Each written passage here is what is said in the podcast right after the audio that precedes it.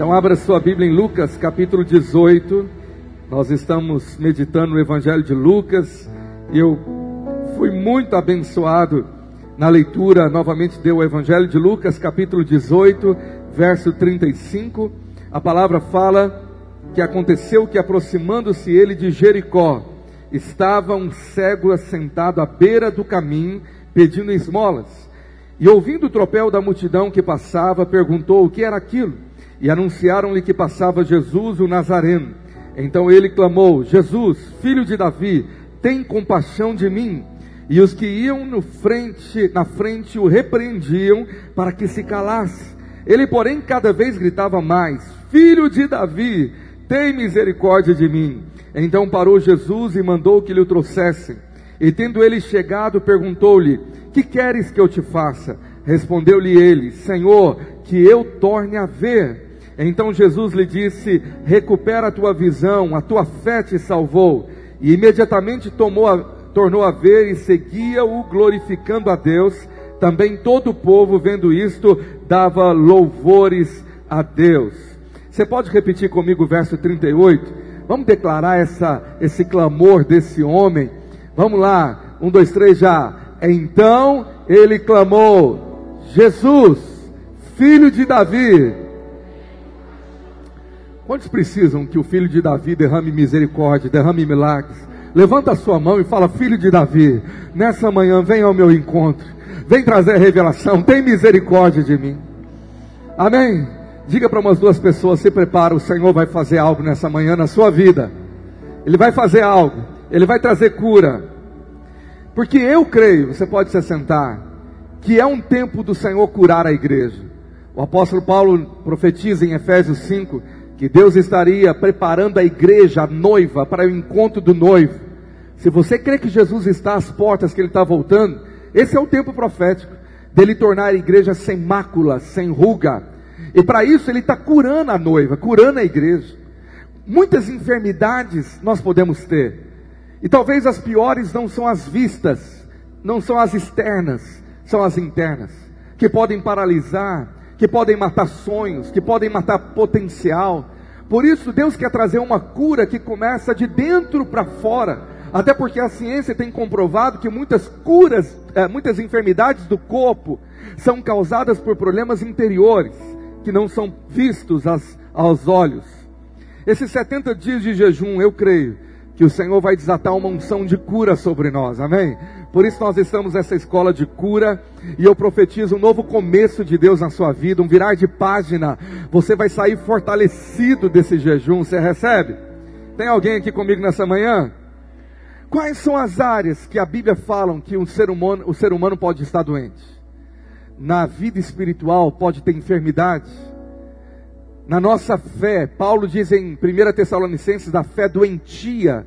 A fé pode estar raquítica, anêmica. É óbvio que existem enfermidades na alma chamadas de psicossomáticas, as enfermidades do nosso corpo. Podemos ter uma esperança enferma, alguém está perdendo a esperança, ela está minguando, ela está vazando, está rachada. Alguém pode ter uma enfermidade no ministério, no chamado de Deus, está doente, está machucado por alguma coisa que aconteceu. Nós estamos falando nas quintas-feiras de como alcançar essas curas dos traumas, libertação espiritual. Por isso que eu queria muito que você tivesse as quintas-feiras fazendo parte dessa escola que eu creio que vai impactar a sua vida com cura. Mas hoje eu quero falar o porquê que muitos não são curados. E a pergunta é: você quer realmente ser curado? É verdade? Por que, que muitas vezes Jesus fazia essa pergunta para o doente? Você quer que eu faça o que para você? Como para aquele paralítico na beira do tanque de Betesda, paralisado há, uma, há décadas, e o Senhor pergunta: O que, que você quer que eu te faça? Você quer ser curado? Parecia algo óbvio. Quando um cego clama, tem misericórdia de mim, sendo cego, mendigo. E Jesus pergunta: O que, que você quer que eu te faça? Parece que é algo óbvio e nós não entendemos o porquê que Jesus pergunta. Mas a verdade o Senhor está perguntando algo que tem fundamento. A sua resposta, a sua declaração, pode realmente revelar se você quer realmente ser curado ou não. Por quê? Porque na verdade muitos não querem ser curados. Porque a cura vai trazer algo que talvez ele não está preparado. Eu vou te mostrar daqui a pouquinho. E ele está conformado, ele está, é, ele está numa zona de conforto. E por isso, quando ele percebe que precisa de cooperar com o milagre, muitos não estão dispostos a pagar o preço pela cura, ou não querem cooperar com o processo da cura. Então eu quero te dar aqui algumas razões que eu vejo na palavra, o porquê que muitos não querem ser curados. Primeiro, porque eles se acostumaram com a enfermidade. Ela abraçou e fez com que aquela pessoa vivesse com a enfermidade sendo parte dele, a minha doença. Eu sou cego, eu sou paralítico, eu sou depressivo, eu sou enjoado, eu sou, e a pessoa tomou posse, isso é meu. Talvez, mesmo que a doença não nasceu com a pessoa, ela fala, isso agora está sendo parte da minha vida. E esse costume com a enfermidade colocou a pessoa numa zona de conforto, que a enfermidade se tornou um muro de proteção de argumentos e desculpas que eu vou te mostrar daqui a pouquinho. Outro motivo é porque muitos não querem a autorresponsabilidade da cura. O que, que é autorresponsabilidade? Quando o Senhor fala que um paralítico veio carregado por quatro amigos que desceram ele pelo teto. Quando o Senhor curou aquela paralisia, o Senhor falou: agora carrega sua maca e vai para sua casa. A maca podia ser pesada, é algum peso. Antes ele era carregado e agora ele tem que carregar. Antes ele era ajudado, agora ele pode ajudar. Então muitos não querem essa autorresponsabilidade, porque a zona do conforto faz com uma pessoa absorve um espírito de vitimismo, dizendo: eu sou incapaz, não consigo colaborar com essa geração com nada. E, infelizmente eu estou doente e eu preciso ser o centro do cuidado e das atenções. Eu não posso cuidar de outros porque eu preciso de cuidado. E quando o Senhor então liberta essa pessoa para poder usá-la, talvez ela não está disposta a carregar outros. Ela não está disposta a carregar macas. Quem está me entendendo, diga amém. Então muitos preferem ser carregados do que carregar a outros. Essa é a verdade. Terceiro motivo é porque muitos não querem entrar na dor da busca. Por que, que tem dor? Porque tem obstáculos.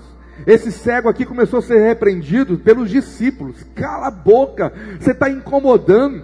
Irmãos, quando nós saímos da zona do conforto e começamos a agir, a clamar, nós incomodamos o mundo espiritual, nós incomodamos o mundo emocional ao nosso redor e nós fazemos esforço. Talvez aquele cego teve que tropeçar em muitos obstáculos ali para continuar clamando. Então, eu quero te dar um exemplo que quando nós começamos a buscar a um desafio de força, de coragem, de entrega e a um preço a ser pago na cooperação em buscar o milagre. Por exemplo, nessa semana do encontro com Deus, que é um retiro de, de final de semana, um retiro espiritual, de buscar a face de Deus, de clamar por cura, por libertação, por uma nova vida, por um avivamento, por um renovo. Começa na sexta noite, vamos lá para o acampamento e voltamos domingo à noite para cá. Talvez muitos aqui, em 20 anos, 30, 40, 50, 60 anos ou mais, nunca na vida parou um final de semana para Deus, exclusivamente.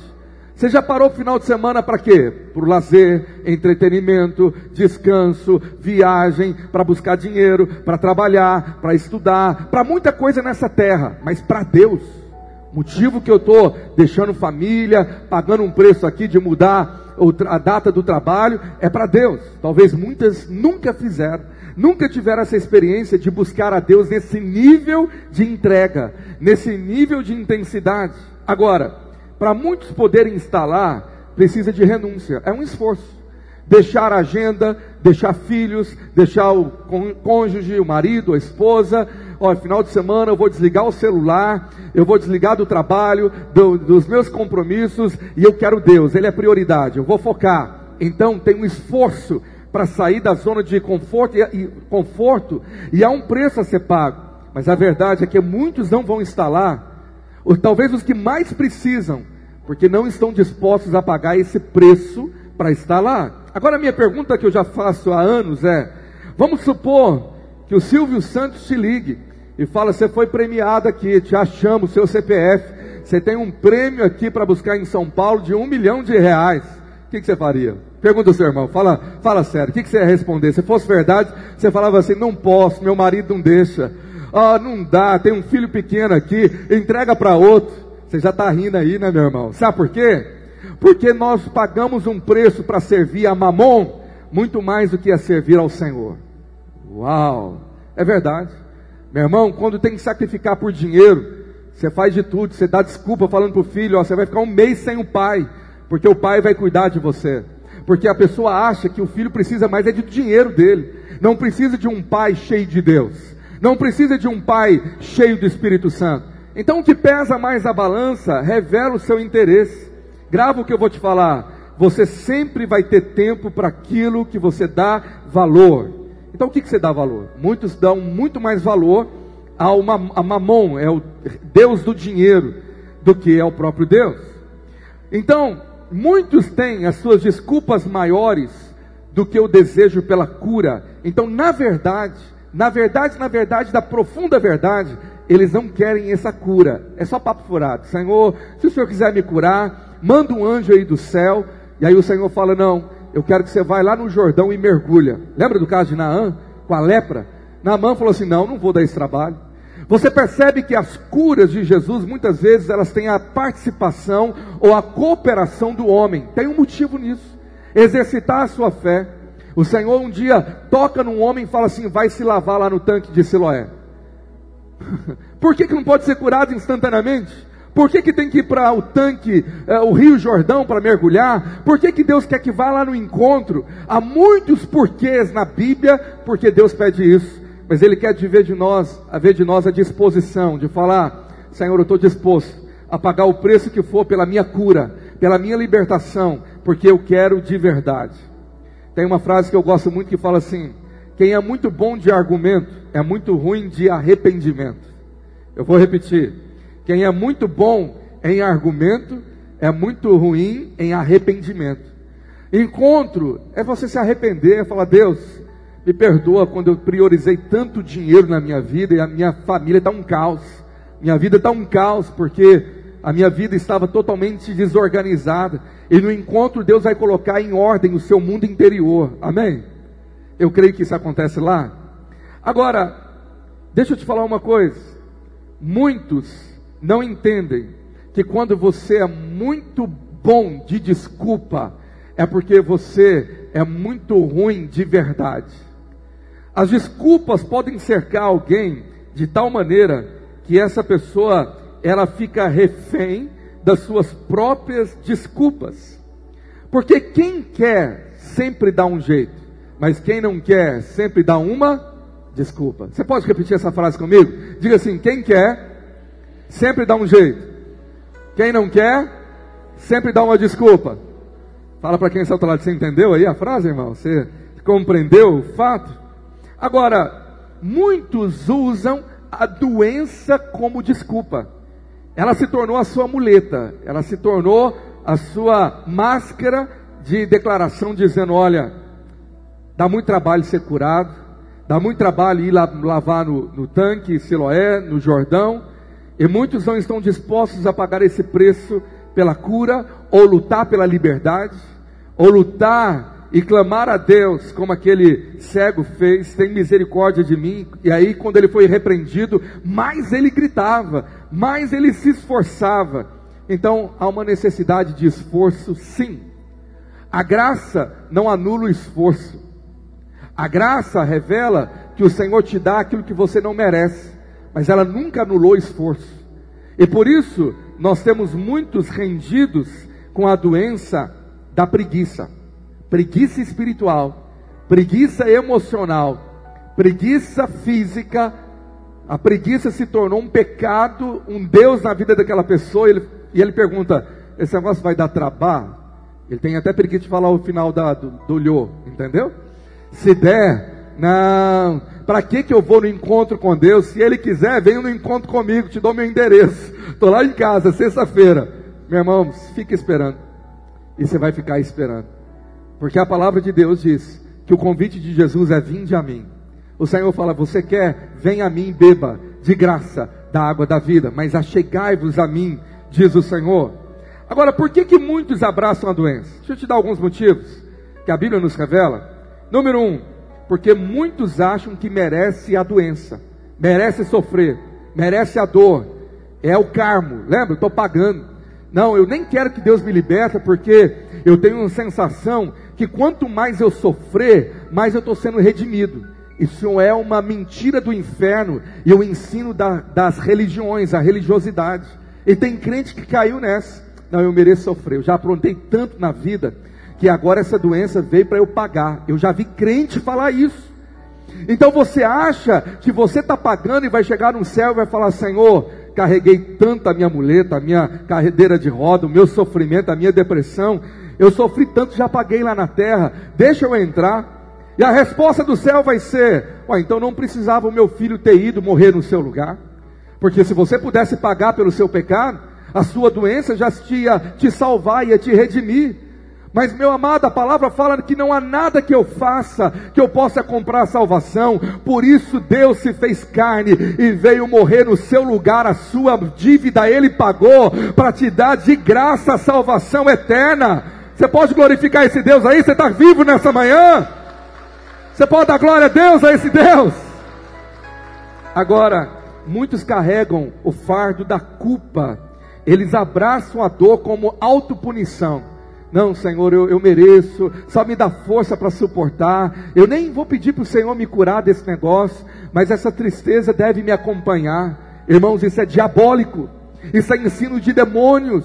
Isso não agrada a Deus, porque esse vitimismo, se fazer de dó, você está excluindo e apagando que lá na cruz Jesus morreu e levou suas enfermidades naquela cruz, e pelas suas pisaduras você pode ser curado. Você entende isso? Você crê na palavra? Eu creio num Deus que continua curando, eu creio, e você? Agora olha Mateus 2, verso 18. A profecia do Velho Testamento se cumpre sobre Israel e a Bíblia fala que ouviu-se um clamor em Ramá, pranto, choro e grande lamento. Era Raquel, chorando por seus filhos e inconsolável, porque não mais existem. A outra versão diz assim: era Raquel, chorando uh, os seus filhos e não querendo ser consolada. Esse é o mais preciso do texto, é a revista e corrigida, não querendo ser consolada. Os filhos de Raquel, você lembra quem é Raquel no Velho Testamento? Ela é uma figura de uma mãe espiritual, a figura de um povo, de uma igreja, de uma geração. Muitos não querem um consolo. Sabe por quê? Por que, que muitos não querem um consolo? Porque eles acham que se eles desapegar da, da dor, do luto, é como se eles estivessem esquecendo um ente querido. É como se eles estivessem não merecendo ser libertado daquele trauma, daquele luto, daquela perca. Então, perdi minha mãe, e agora para o resto da minha vida eu vou sofrer o luto dela. Porque se é o luto passar, é como se eu estivesse liberando a minha mãe. É como se eu não estivesse tendo mais memórias dela. Isso é uma mentira sutil do diabo, que tem prendido pessoas nas doenças emocionais, da tristeza profunda, angústia, depressão, amargura, ah, ansiedade crônica, medo e pânico, síndrome, síndrome do pânico. E aí você vai ver a raiz. A pessoa perdeu um ente querido e a vida paralisou lá. E aí o Senhor tentou consolar, mas a pessoa disse: Eu sou a Raquel, chorando pelos filhos e não querendo ser consolado. Os irmãos conseguiram colocar a versão que eu queria, muito obrigado. Olha essa versão, não querendo, eu não quero. Então Deus está lá, eu quero curar você, eu quero tirar esse luto, a dor do luto já passou, porque a tristeza pode durar uma noite, mas a alegria vem pela manhã, vem tempo de alegria. A pessoa fala: Não, não, não mereço, não, não, não, minha vida agora é não ser consolado, porque muitos acham que pode esquecer, se esquecer do trauma, é como se tivesse liberando perdão, liberando a pessoa e muitos querem ficar presos naquilo para contar para o resto da vida. Irmãos, eu já encontrei crente assim, deprimido. E eu perguntei um dia para o irmão que sempre estava triste, sempre para baixo, sempre, sabe, aquele peso. Falei, meu irmão, por que, que você é assim? Vamos conversar. Ele disse, pastor, um dia a, a igreja me feriu. Falei, quando que foi isso, irmãos? Irmão, ele disse, ah, já tem muitos anos. 15 anos atrás, era de uma igreja, a liderança feriu. E eu falei para ele, querido, mas por que, que você não liberou perdão? Ele falou assim, pastor, 15 anos que eu conto a mesma história. Eu falei para ele, você agarrou isso, sabe por quê? Você acha que é bonito ser vítima. Você acha que é bonito. Tem dó de mim, olha, coitadinho, já me machucaram. Enquanto Deus quer curar, derramar bálsamo, fazer você um agente de cura, um guerreiro, é muito bonitinho se fazer, tem dó de mim, olha, fui tão traído, fui tão chutado, me deixaram para trás, tem dó de mim, Senhor. Quando aquele cego clama, filho de Davi, tem misericórdia de mim, é porque ele queria deixar aquele estado de mendigar e de ser cego. Meu irmão, quando você clamar aos céus, é porque Deus quer virar uma página da sua vida e virar um novo tempo de sucesso, de bênção, de vitória. Amém? Paulo diz: esquecendo-me das coisas que ficaram para trás, avanço para o alvo. Meu irmão, você precisa escolher coisas que ficaram para trás. Esquece o divórcio, esquece a traição, esquece a dor, esquece a mágoa, libera perdão, e agora o sol vai brilhar, o sol da justiça vai trazer um novo tempo. Você recebe essa palavra, amém? Eu sinto o Espírito Santo falando diretamente com muitos corações. Você precisa renunciar esse desejo de vitimismo, de ficar sempre contando a mesma ferida. É como um cachorro que não para de lamber a ferida que ele não deixa curar. Terceira razão, porque muitos abraçam a doença, é porque a doença para muitos é o seu motivo ou desculpa do porquê não podem. Por que, que você não faz? Por causa disso. Por que, que você não prega? Por causa disso. Por que, que você não vai no encontro? Por causa disso. Então, por causa disso, é a desculpa para não ter o esforço, para não ir um passo adiante, para não romper com as, as correntes que me prendem. Ah, se eu não tivesse dessa forma, eu já teria feito muito para Deus. Mentira. Porque o Senhor revelou: se você não for fiel no pouco que você está, nunca você será fiel no muito. Então é uma grande mentira. O camarada que tem impossibilidades, e ele fala: Ah, se Deus me curasse, eu ia servir a Ele, ia pregar para essa cidade inteira. Deus fala: Eu sei que é mentira, porque do jeito que você está, você não prega nem para uma pessoa. Então nós criamos mentiras, inventamos argumentos para nos esconder de Deus. A doença é o esconderijo, é a sua máscara. Quem está entendendo o que eu estou dizendo aqui, diga amém. Então a pessoa Falei, eu não posso orar, eu não posso jejuar, eu não posso ler a Bíblia, eu não posso ajudar outros, eu não posso servir na igreja, eu não posso, porque se Deus fizesse em mim, meu amado, na verdade é quem é fiel no pouco, sobre o muito o Senhor vai colocar, e talvez no, seus, no seu pouco das suas limitações, você poderia estar fazendo algo para Deus, e Ele vai te honrar, te colocando em outras posições ainda maiores. Você entende isso? Outra verdade é que muitos não querem mexer na ferida, pois, pois sabem que ela vai doer. Meu filho falou comigo num momento de muita dor, graças a Deus ele está recuperando, mas ele falou: Pai, se eu soubesse que ia doer tanto, podia ter deixado quebrado, do jeito que estava. Falei: Meu filho, você não sabe o que você está falando. Mas a verdade, aparentemente, a dor da cura pode ser pior do que a dor do trauma, porque está lá sem mexer, e para curar precisa abrir, bisturi, foi passado no pé dele. Abrir, mexer na carne, nos nervos, tirar do local para arrumar. E parece que essa dor, ela se torna pior do que antes. Mas o que a pessoa não percebe é que a dor camuflada debaixo do tapete, suportada, ela está fazendo a pessoa morrer minguamente, dia após dia. Mas a dor da cura, que dói de uma vez só, restaura por completo e não haverá mais morte naquele lugar. Então o que, a Bíblia diz sobre isso? Profeta Oséias, capítulo 6, verso 1: Vinde e tornemos para o Senhor, porque Ele nos despedaçou, porque Ele despedaçou e nos sarará, fez a ferida e a ligará ele pode ser o médico cirurgião, fez a ferida, mas a ferida do Senhor é curativa. Ele vai derramar bálsamo de Gileade, que vai curar completamente aquele lugar. Você pode dar um glória aí? Então por isso, meu irmão, vale a pena suportar a dor. Se tem que mexer naquela área da alma, contar o que está escondido, contar o abuso, contar aquilo que você suprimiu e tentou esquecer, o tempo não vai curar, o tempo só está trazendo pior, uma morte lenta. Mas o Senhor fala: traz isso para fora, tira isso, tira o que te prende, essa dor, coloca para fora, traz a luz, porque essa dor é como germes, só vive na escuridão. Mas quando germes são expostos à luz do sol, eles estão exterminados. Tem gente que camufla na escuridão, escondendo a dor, da raiva, do, do abuso que sofreu, não conseguem liberar perdão e morrem minguando dia após dia. Agora, qual que é o caminho da cura, meu querido irmão? Qual é o caminho da cura? A cura começa quando você entende que necessita do milagre e você está disposto a cooperar com o milagre. Veja João 11, 39, o caminho da cura aqui. Eu quero ir para passos práticos, como eu sempre gosto de fazer nas minhas mensagens. Levar você a praticar essa semana o que você pode anotar e tomar posse. Para ser curado, o caminho da cura é: número um, eu preciso cooperar com o milagre. João 11, 39, o Senhor disse: Tirai a pedra. Lembra de Lázaro, morto já há quatro dias? o Senhor ia dar ordem para ele ser é, ressuscitado, mas ele diz antes: tirai a pedra. E disse Marta, irmã do morto: Senhor, já cheira mal, porque já é de quatro dias. Meu irmão, o mesmo Deus que declarou ao morto: Vem para fora, Lázaro.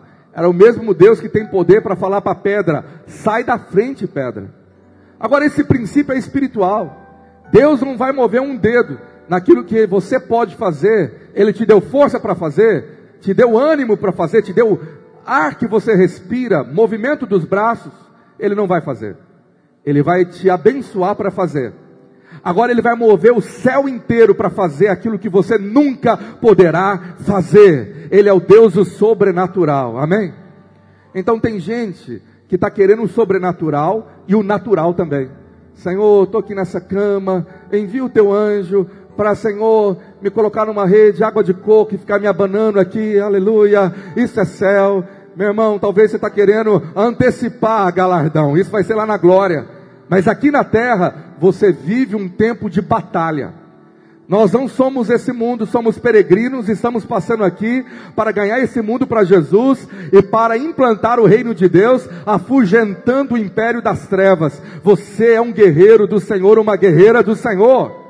E guerreiro é para lutar, não é para descansar. O tempo de descanso ainda não chegou, diz Hebreus. Ainda resta um descanso para o povo de Deus. Então ele renova suas forças como da águia, porque ele vai te usar para fazer coisas grandes nessa geração que ele criou você. Você está perdendo tanta oportunidade de dizer amém nessa manhã. Na verdade, eu estou achando os irmãos tão quietinhos hoje. Fala para o irmão que está ao lado, é o jejum? Pergunta para ele, é o jejum de já, você está meio fraquinho? Fala para ele, eu não acredito, deixar de jantar? Agora veja bem, nós precisamos tirar a pedra, aquilo que eu posso fazer. O que, que eu posso cooperar? Quais são as pedras que você pode curar, tirar para que a cura seja liberada? Eu quero enumerar umas. Você pode tirar a pedra do orgulho, orgulho orgulhoso de, não, se Deus quiser é do meu jeito, é orgulho. Deus, ele repele o orgulhoso. Tira a pedra, a pedra do orgulho do seu coração. Tira a pedra da falta de perdão. Não, não estou disposto a perdoar.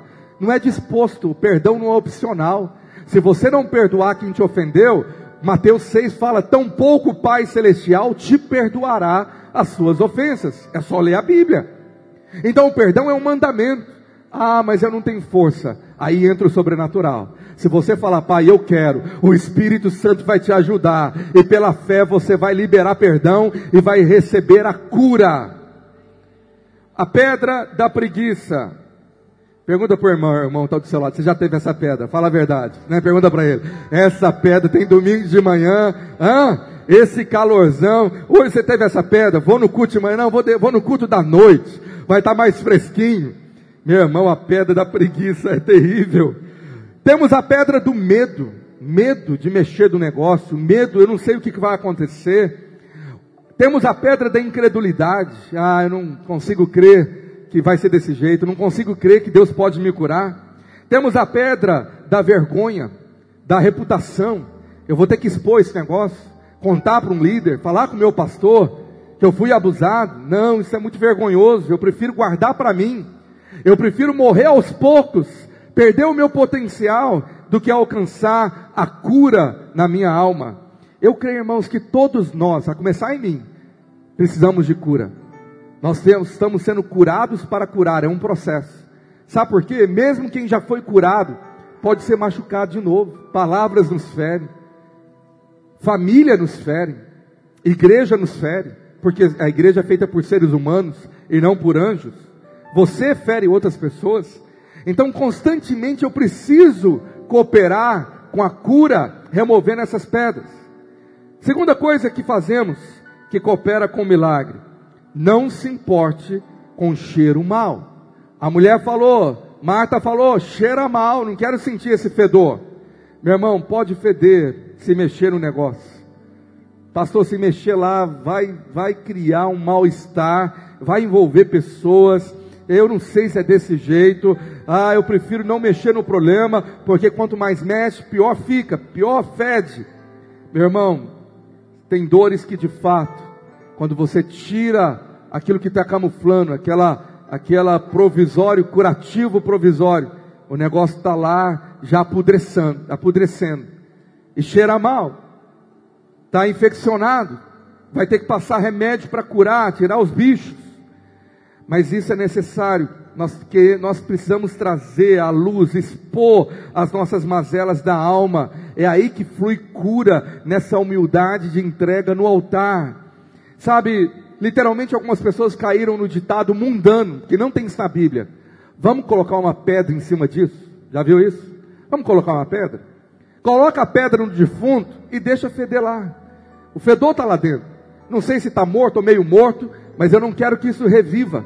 Mas o problema, o que está morrendo, é a sua força, sua alegria, seu chamado, seu ministério, sua vida de fé. Está morrendo lá com aquela pedra que você colocou em cima. casamento está morrendo. Não tem diálogo para tratar daquilo que feriu os dois. Colocou uma pedra. E aquela tolice está achando que o tempo vai curar, mas não vai. O tempo vai apodrecer. Então você deveria falar: Senhor, remove a pedra e trata com aquilo que está morrendo ou morreu, mesmo que venha feder, mesmo que venha gerar muita dor. Deus quer ressuscitar aquilo que não deveria estar morto em você. Eu profetizo, vai ressuscitar sua força, sua alegria, sua fé, seu ministério, seu chamado, sua felicidade, seu potencial, sua vida financeira. Você vai recebendo aí seu casamento, sua família, tudo precisa reviver, porque na cruz ele te deu vida e vida abundante, vida de verdade. Você pode glorificar esse Deus que morreu por nós? Diga amém aí. Eu creio. Por isso, aquelas mulheres tinham perdido a esperança, estavam até incrédulas, já cheira mal. E qual foi a resposta de Jesus no verso 40? Essa é a resposta de Deus para você hoje. Não te disse eu, se creres, verás a glória de Deus. Nesse jejum, Deus está chamando a igreja para você crer, porque Ele quer derramar a sua glória na sua vida. Diga comigo, se eu crer. Diga bem forte, se eu crer, eu verei a glória de Deus. Você quer isso na sua vida? Que venha a glória para curar você, meu irmão. Você vai ser uma pessoa curada para a glória de Jesus. Terceira atitude que eu faço, além de remover a pedra, remover o mau cheiro, é remover o fardo, tirar o peso das minhas costas. Essa pedra é pesada, então eu vou remover ela. Pode ser pesada para tirar, mas ela não pode permanecer Talvez você está carregando um fardo tão pesado que você não precisaria carregar. Um fardo de culpa, de vergonha, de lamento, de tristeza. Sabe, com o fardo que você leva, mais lento você se torna. Eu vou repetir. Quanto mais pesado o fardo que você leva, que não é seu, mais lento você se torna. Talvez você nunca chegará ao destino, porque é como se você fosse uma, uma carreta, um caminhão potente que o Senhor te deu um motor, mas esse motor tem uma limitação de peso de toneladas que poderia carregar. E você ultrapassou o limite da carga, talvez duas vezes mais. A balança até quebrou e o motor está lá no limite, esquentado. Você já viu o irmão esquentado? É que o peso dele está muito forte, meu irmão. Ele não aguenta subir o morro. Qualquer coisa ele estoura, impaciente, murmurador. Quem está entendendo o que eu estou dizendo? É peso demais, preocupação demais. Vocês não sabem o peso que eu carrego dessa família. Já viu? Homem assim? Mas mulher também. Carrega o mundo nas costas. Preocupação com a mãe, com a sogra, com o cachorro da mãe, papagaio da tia. Você já viu tia, ah, o, o gato da vizinha está morrendo. Ela vai tomando aquilo e fala, é muita preocupação. Mas o Senhor te diz: você não deveria carregar isso, basta o seu próprio fardo. A vida já é difícil demais, para que dificultar ainda mais? Fala essa, essa frase com muito amor para umas duas pessoas. Fala, a vida já é difícil demais, para que você dificulta ainda mais de vez em quando? Ah, você já viu? O irmão está fazendo uma jornada lá, tá difícil, o camarada ainda vem para atormentar para murmurar, para falar, meu irmão, já está difícil debaixo do calor, vamos cooperar, vamos ficar alegre, vamos ajudar. Diga para esse irmão, viva uma vida leve, em nome de Jesus. Expulsa esse demônio do peso. Viva uma vida leve, fala, Senhor, o Senhor cuida de mim, aleluia. Tira o peso excedente que está fazendo o seu motor fundir. Não carregue o peso dos outros que não são seus e que você não precisa carregar. Toma posse desse convite de Jesus em Mateus 11, 28. Toma posse, anote esse texto aí na sua agenda, não sei na onde, para você orar sobre ele. Diga comigo bem alto: Vinde a mim, todos os que estáis cansados e sobrecarregados. Levanta a mão se a promessa do Senhor e eu vos aliviarei. Tomai sobre vós o meu jugo e aprendei de mim, porque eu sou manso e humilde de coração, e achareis descanso para a vossa alma, porque o meu jugo é suave e o meu fardo é leve. Você toma posse? Leveza na sua vida, meu irmão. Amém. Glória a Deus. De vez em quando, quando eu sinto atacado assim com esses pesos, sabe, me dá vontade às vezes de reclamar. Eu, Deus de propósito manda alguém ficar mandando aqueles videozinhos é, de redes sociais ou pelo WhatsApp de o cara mandar essa semana, o cara não tinha as duas pernas, sem um pé, subiu numa escada, estava pintando o telhado. Eu falei, esse é ninja, esse aí é o MacGyver. E aí, você vê pessoas impossibilitadas, sem pés, sem pernas, fazendo muito mais do que você que tem duas pés, dois pés, duas mãos. Você já viu isso, né? É um tapa de luva, você fala, meu Deus, meu Deus. Quando eu estava no hospital essa semana, uma noite sem dormir, de madrugada eu estava orando, abençoando a cidade pela janela. E aí, o Senhor começou a ministrar o meu coração, comecei a ver o diabo atacar com tanto ataque, sabe? vendo meu filho ali gemendo de dor, coração de um pai, você que é pai, você sabe o que eu estou falando. Mas na hora que eu falei, Senhor, vem me ajudar, na hora vem na minha mente o desejo de orar pelos palestinos agora, inocentes, ou pelos israelitas inocentes, que estão lá na angústia de ver os seus entes queridos sequestrados. Eu falei, meu filho não está sequestrado, ele está aqui do meu lado. E aqueles pais lá que não sabem o que está acontecendo com jovens, mais de 200, que terroristas ainda prendem. Eu comecei a orar por eles, Senhor, tem misericórdia.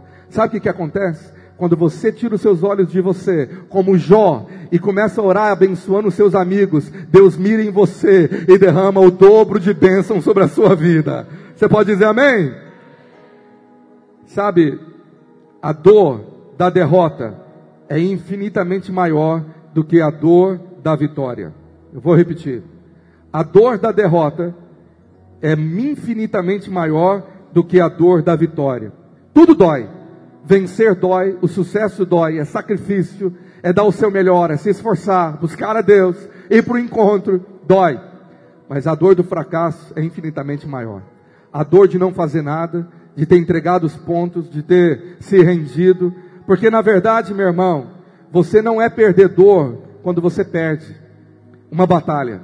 Você é perdedor quando você desiste. E tem pessoas que desistiram de ser alguém em Deus, de viver uma vida plena, de viver um, maximizar o seu potencial, de viver os sonhos de Deus. Tem pessoas que desistiram dizendo: não vejo a hora do Senhor me levar. E às vezes essa atitude não agrada o coração de Deus, porque Deus sonhou com uma obra para você realizar aqui na terra. Só dá para realizar aqui. Lá no céu, você não vai poder fazer muita coisa. Lá no céu não precisa evangelizar, não precisa jejuar, não precisa discipular, não precisa batalhar contra o pecado, não precisa ganhar o mundo para Jesus. Mas é aqui que o Senhor está falando com você, eu estou do seu lado, você não está sozinho. Esforça-te e tem bom ânimo Deus disse a Josué. Sabe, você precisa se esforçar para a vitória, para cura, para libertação. Vai ter sacrifício, mas eu quero te falar que vale a pena, porque o sacrifício da derrota, da desistência, é muito pior, a dor eterna do fracasso.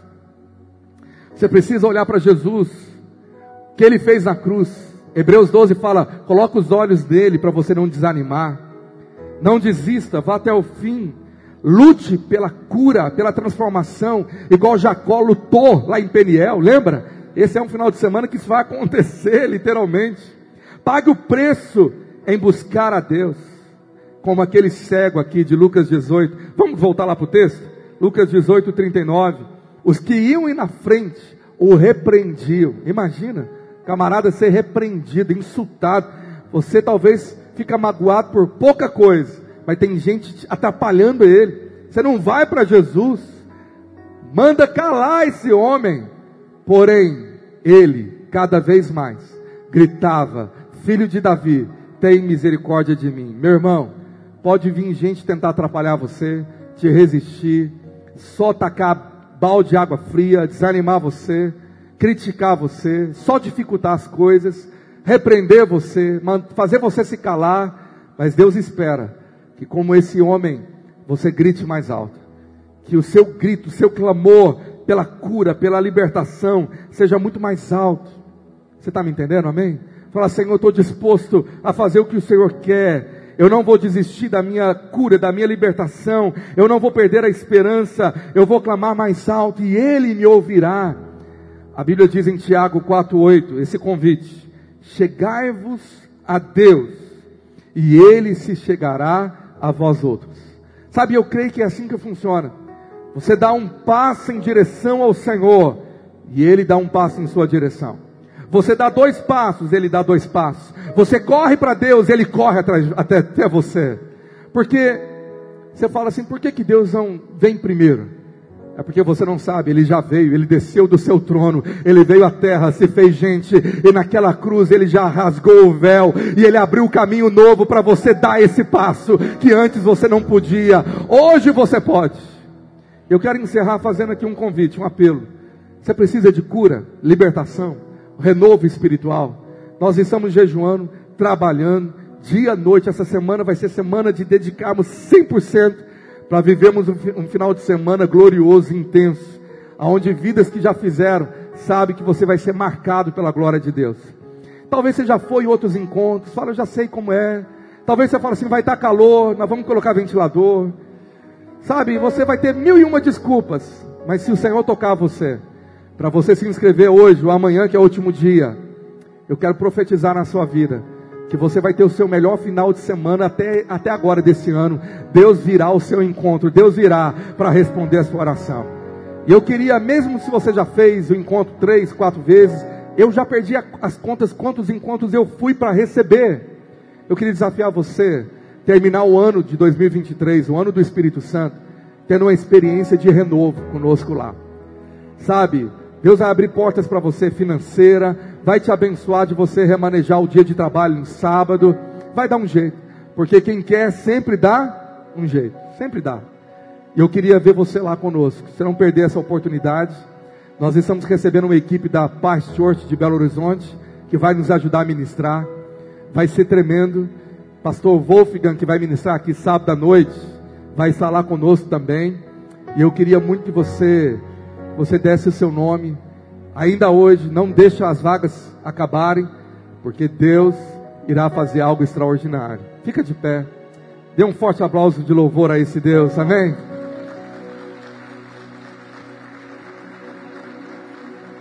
Feche os teus olhos. Eu sinto que se essa palavra você testemunhar aí, pastor, foi só para mim hoje. Eu vim na minha casa e Deus só falou comigo. Eu sinto que eu devo profetizar na sua vida algo que Deus quer fazer. Se você tem esse testemunho aí interior, passou essa palavra foi só para mim, foi algo tão direto. Eu queria que você viesse aqui na frente. Eu quero estender as minhas mãos para profetizar na sua vida. Se você tem esse testemunho, falar, pastor, essa palavra, ela é uma palavra do céu, direta. Eu queria que você viesse aqui na frente do altar para orar. Eu quero estender as minhas mãos e profetizar. Aleluia, aleluia. Os pastores e pastoras vão estar aqui comigo para me ajudar a receber você. Sai do seu lugar, você que precisa estar aqui, aqui para frente. Nós vamos estender nossas mãos, nós vamos orar. Senhor Jesus, cada vida aqui na frente, aqui nesse altar, eu creio que mais pessoas deveriam estar aqui. Se você tem essa impressão do Espírito, essa palavra foi do céu para mim. Vença a preguiça, o constrangimento, a vergonha, não ser. A pratica essa palavra, vem aqui. Enquanto o ministério vai adorar, fica aqui na frente com as suas mãos estendidas assim, ó.